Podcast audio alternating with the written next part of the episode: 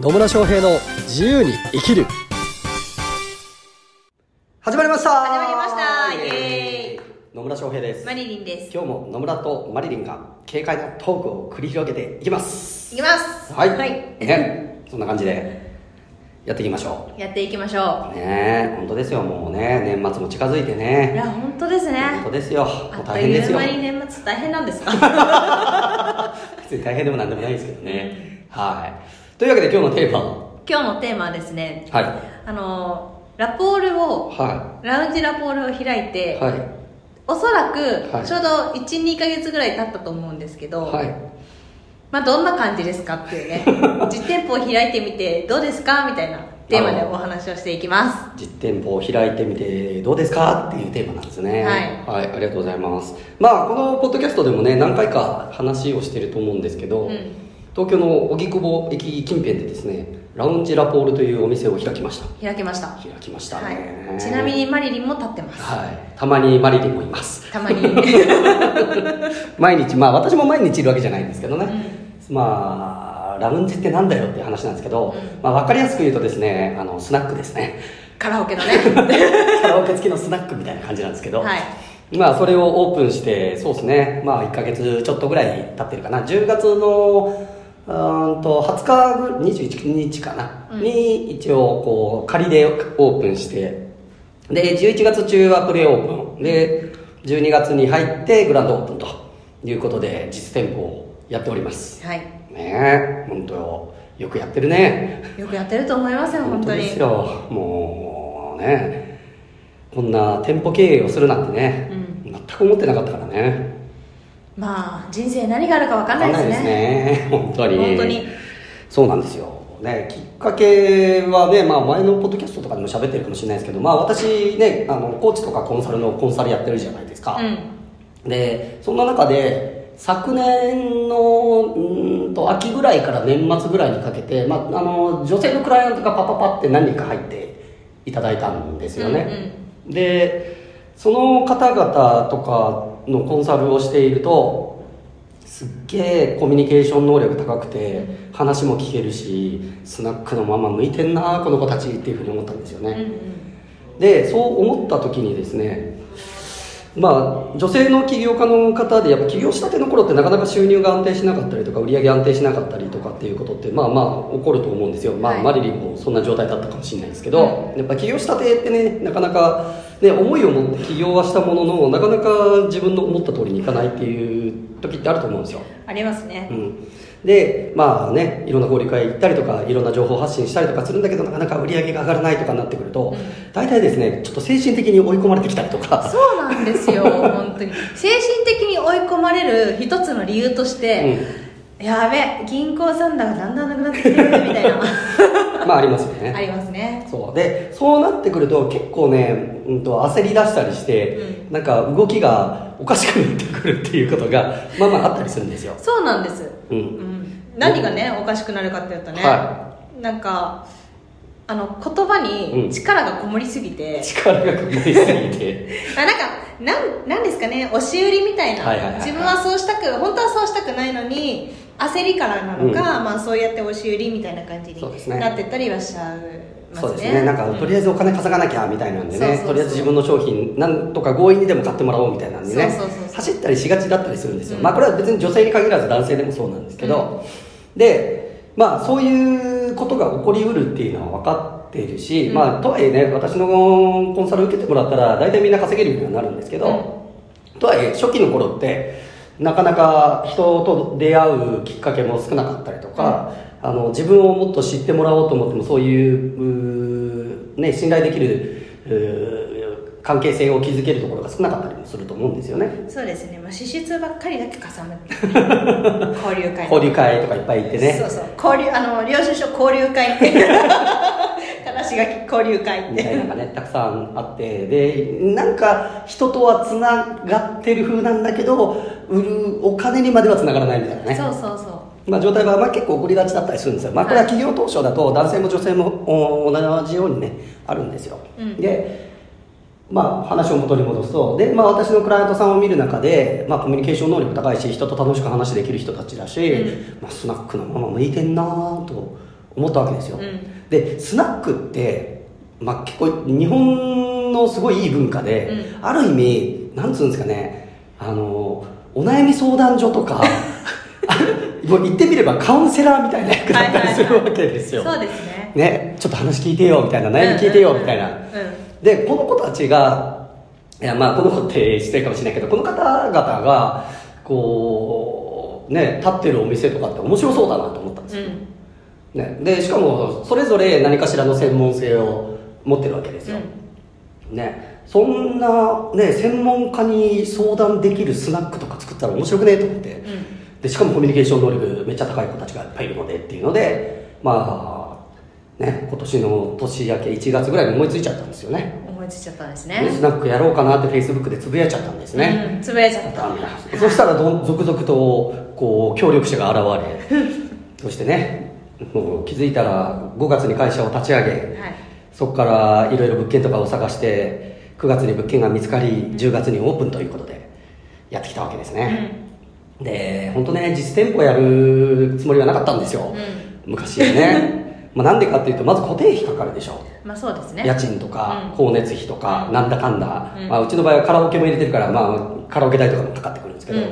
まあまあそれなりに支出が固定費として出ていくっていうのもあるしで働いていただいているあの方々にもちゃんとあのお給料というかお金を渡してるので人件費もかかってくるわけですよ、ね、そんな固定費そして人件費がかかるようなビジネスってねえどうなんだろう。利益率で考えるときついなっていうふうに思ってたんですけど、うん。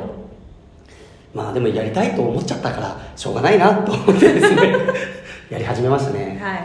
まあそういう意味で言うとうーんまあねやっぱ固定費とか人件費が出ていくっていうところでのシビアさっていうのもね、うん。感じてはいますね、うん。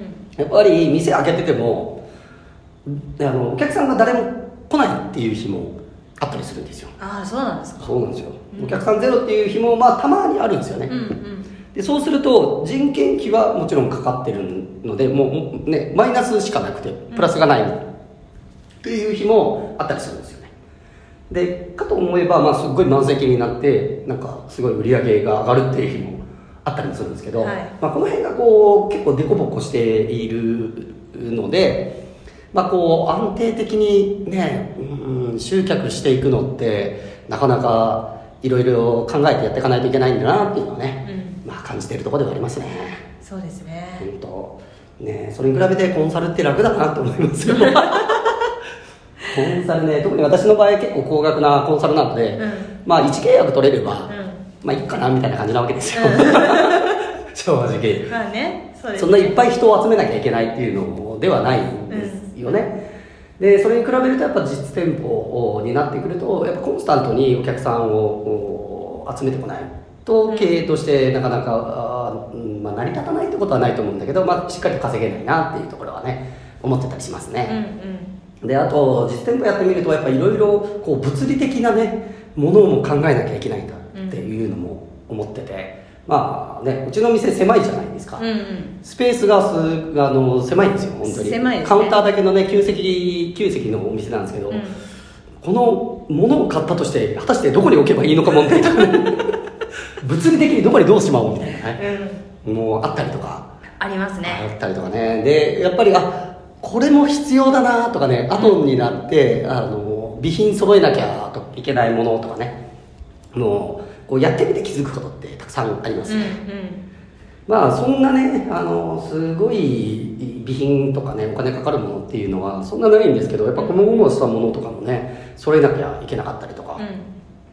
まあ、そういうのをね日々感じているところではありますね、あとね思うのはの働いてくれる方々のおかげでこの店はあるなっていうのをつくづくね感じております、うん。マリリンも働いていただきありがとうございます。ちらこそありがとうございます。すよ。ね。ちなみにこう、まあ、ラウンジラポールはですね優先順位をつけておりまして、はい。あの誰を大切にするかというと一番は働いてくれる方々、はい。まあ、スタッフの方々が第一です。うん。で2番目がお客さん。うん。で3番目が私以外の役員。うんで4番目がまあ関係者協力者。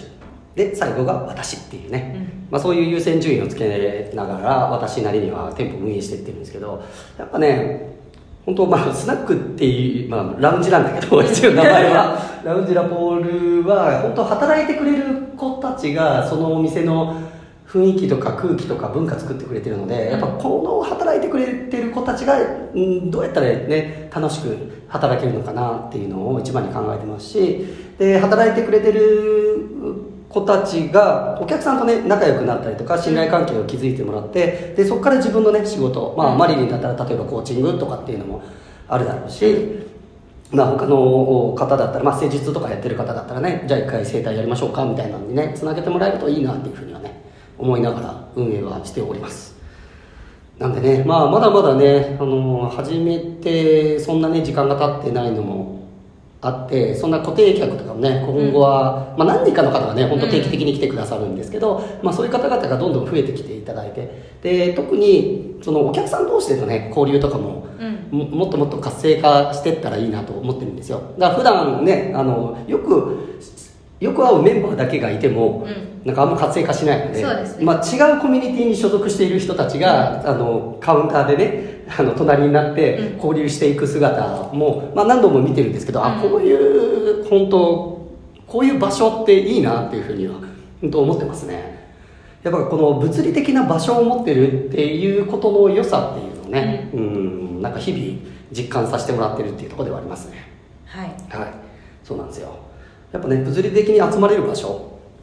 これがあることによっていろんな人が来てくれてで活性化してっていうのがあるしまあね働いてくれることお客さんの中でこう、えー商品が売れてったりっていうのもいいですしお客さん同士でね協業の話とかもね、うん。出てったりも出てきたりもしているので。そうですね、まあ、人数が少ないからこそうん。できることだなとはそうですね。思いますね。本当ああの9席しかないのでもう、うん極端な話もう全員でコミュニケーション取れるぐらいのちょうどいい大きさなんですよね。はい。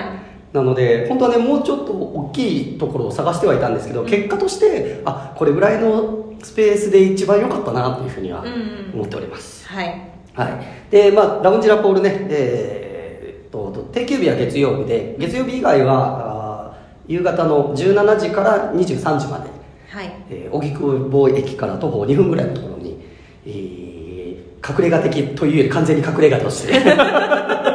完全に隠れてるんですけど、はい。あの一般のお客さんっていうのを入れるつもりはなくて基本紹介制にさせていただいているので、もしラウンジラポールねえどんなのか見たいとかちょっとマリリン実物見てみたいとかでもいいし 野村さんと一緒に飲みたいでもいいんですけど、はい。興味ある方はあの紹介制にさせてもらってるので、まあ、ぜひね、えーまあ、メールとかメッセージとかでこの日行きたいんですけどっていうのをねご連絡いただければ、まあ、詳細な場所だったりとかっていうのはご案内させていただこうと思います。はい。はい。まあ、ぜひねこれを聞いてて、まあ、野村ファンマリリンファンの方はぜひ来ていただければなと思っております。思います。はい。はい。というわけで今日も最後までお聞きいただきありがとうございます。ありがとうございます。またね疑問とか質問コメントなどありましたらコメントメッセージいただければと思います、はい。それではまた次回お会いしましょう。さよなら